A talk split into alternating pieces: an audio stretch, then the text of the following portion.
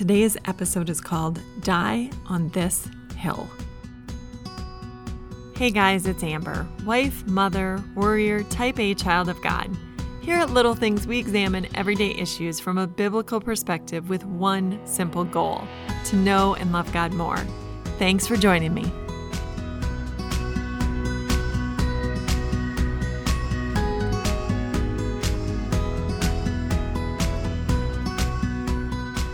Perhaps you've heard the term, I'm not going to die on that hill. We typically use it when we are trying to say to someone, you know, listen, I, I understand what you're saying. I can see that you're pretty wound up about something.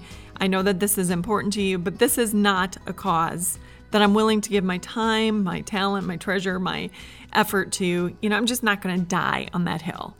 Do what you want. Seems like a waste of time to me, but I'm not going to die on that hill. The truth is, a lot of us don't have a hill at all it's pretty easy to fall into complacency. we say things like, you know, you go ahead and do what you want. That's not my business. I I don't care. Nothing I do is going to change anything anyway. Why does it even matter? Listen, I don't want to hear about it.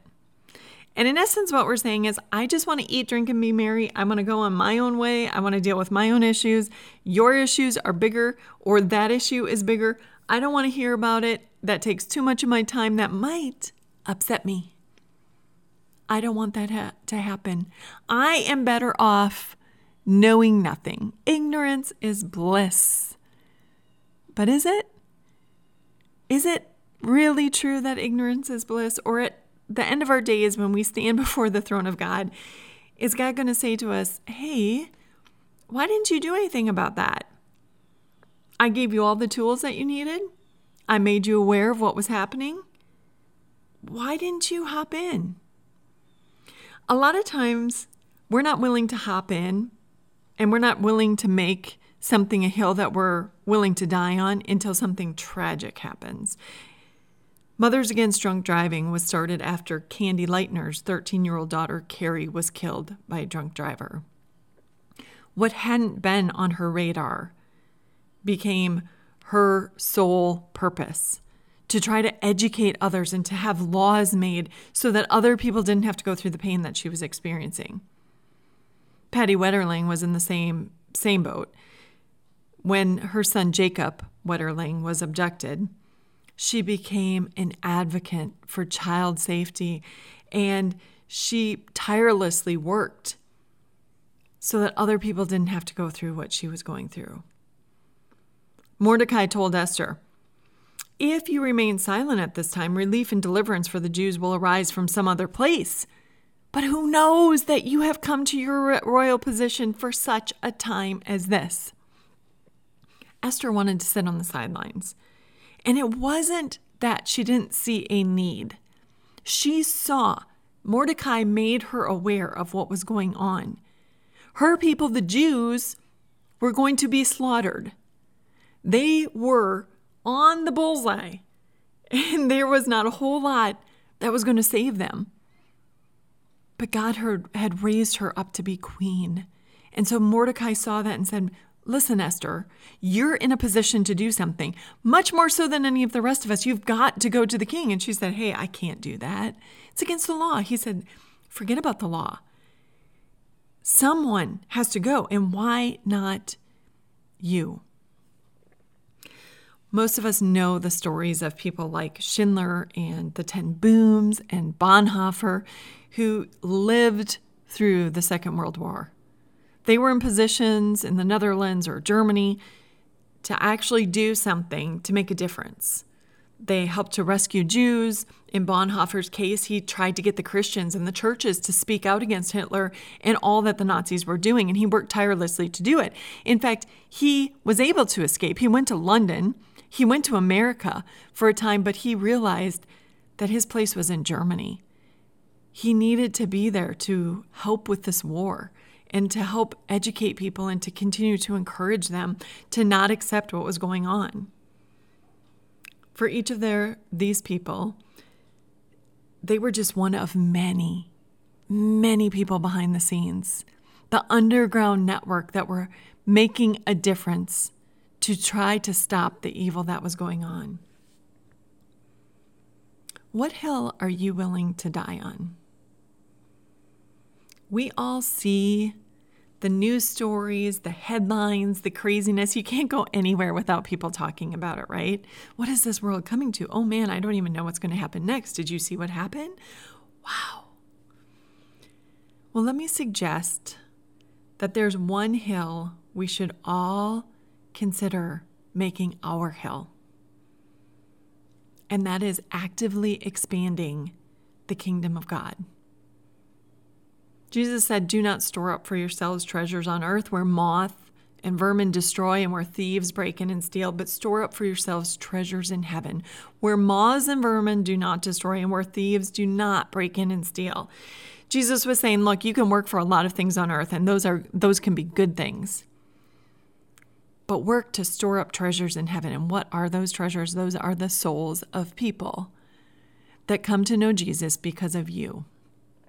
That is your treasure. That is something worth working towards and worth having as your hill to die on.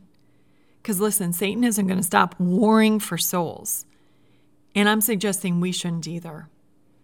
I recently watched a demo- uh, documentary that was, oh, it was so hard to watch. Um, it was basically saying how you can destroy a democracy how you can pull it down. And there was there was a lot to it. I'm not going to get into a lot of it because it gets political and that's not my objection right now. But let me tell you just a few things that were key.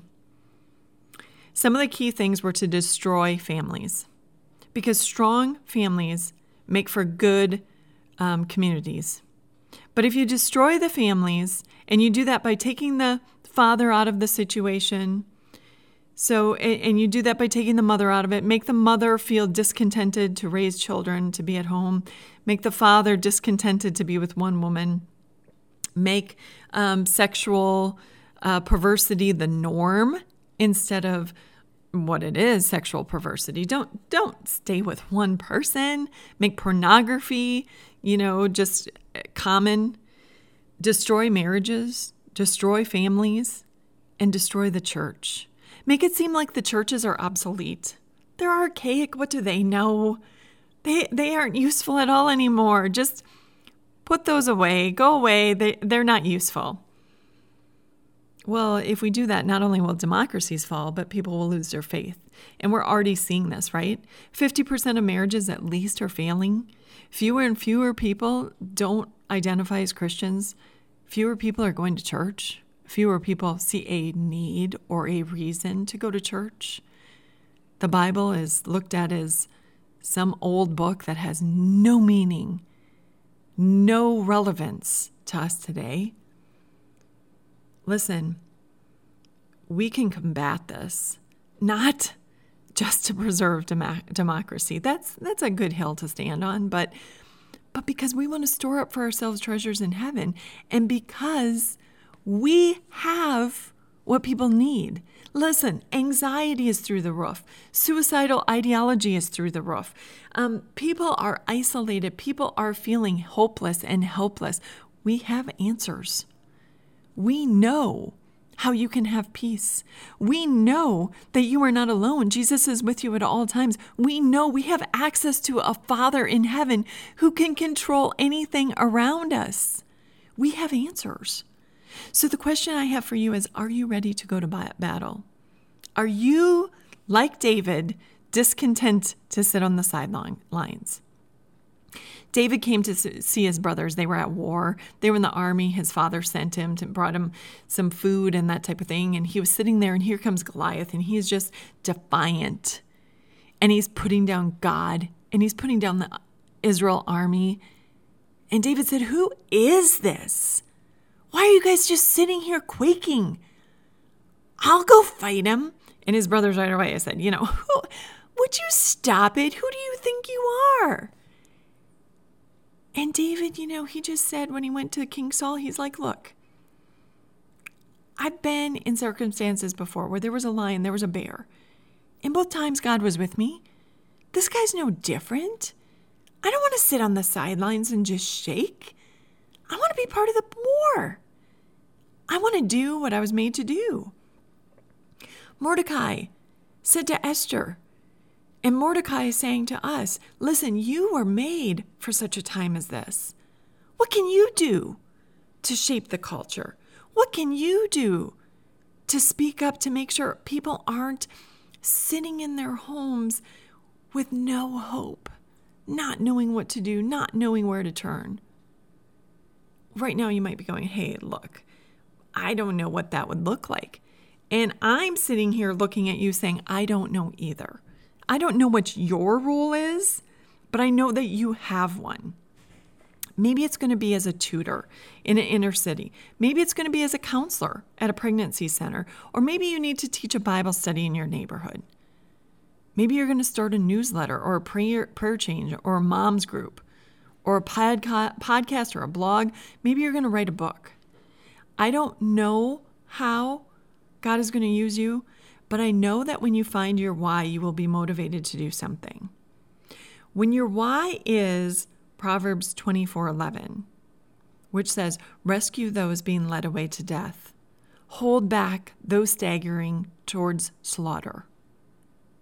When you read that and you know that's your why, you're going to want to do something. You're going to want to do whatever it is that God is preparing you and God has purposed you to do. This is my hill. And this is the hill I'm suggesting you take as your hill.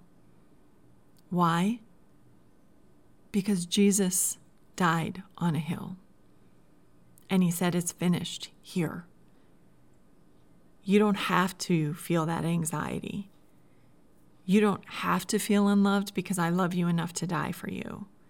You don't have to feel the shame of all the things that you have done because I've taken all that away.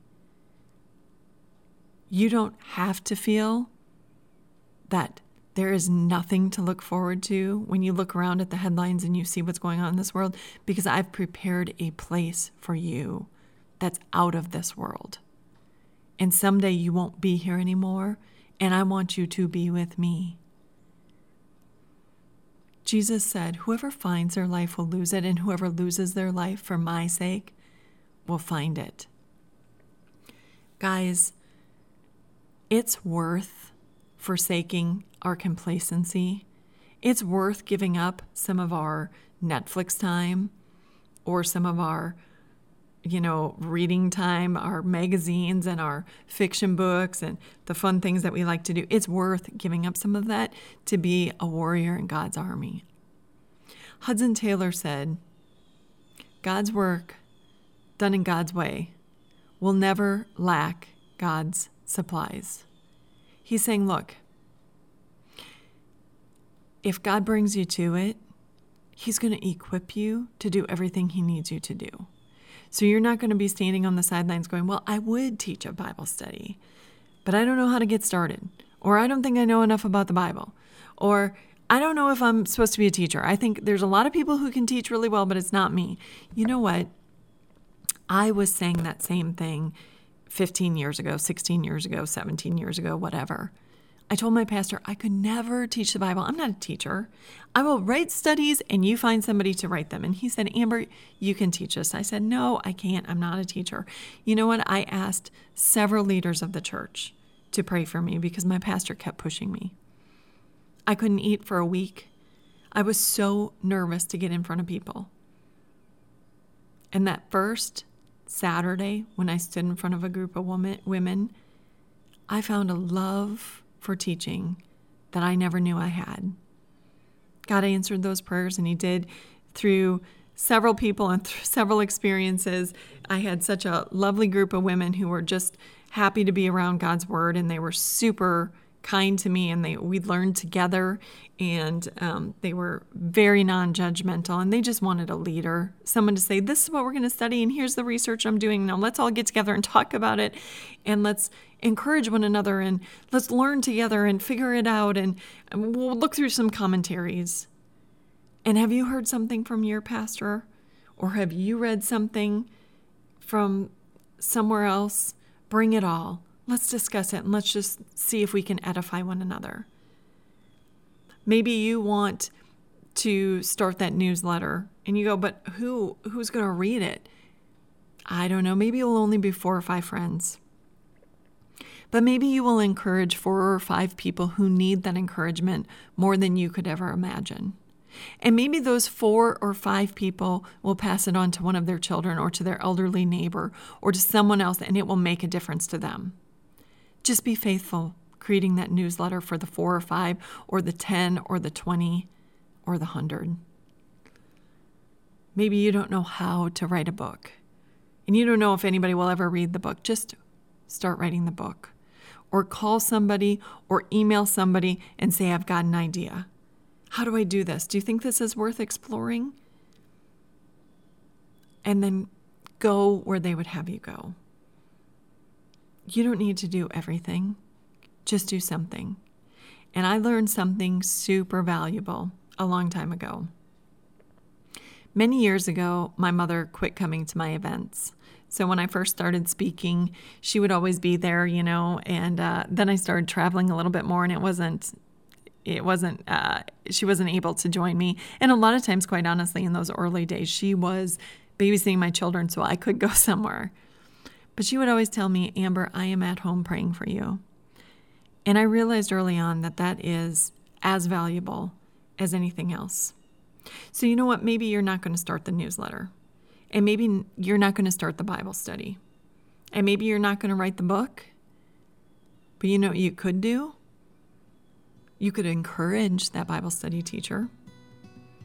You could pass the newsletter on.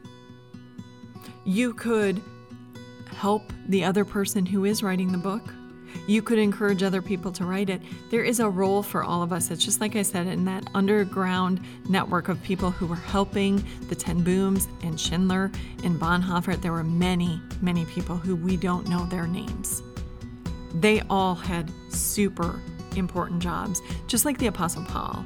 When you read his letters, when you read the book of Acts and you find out where he was going and what he was doing, he wasn't doing anything alone.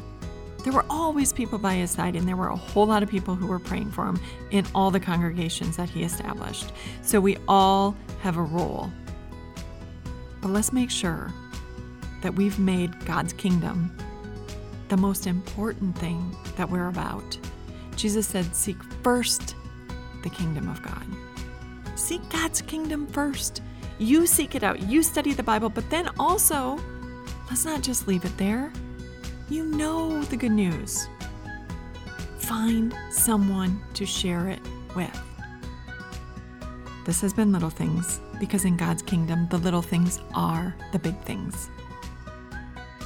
I can't tell you how blessed I feel to have the opportunity to talk to you each week.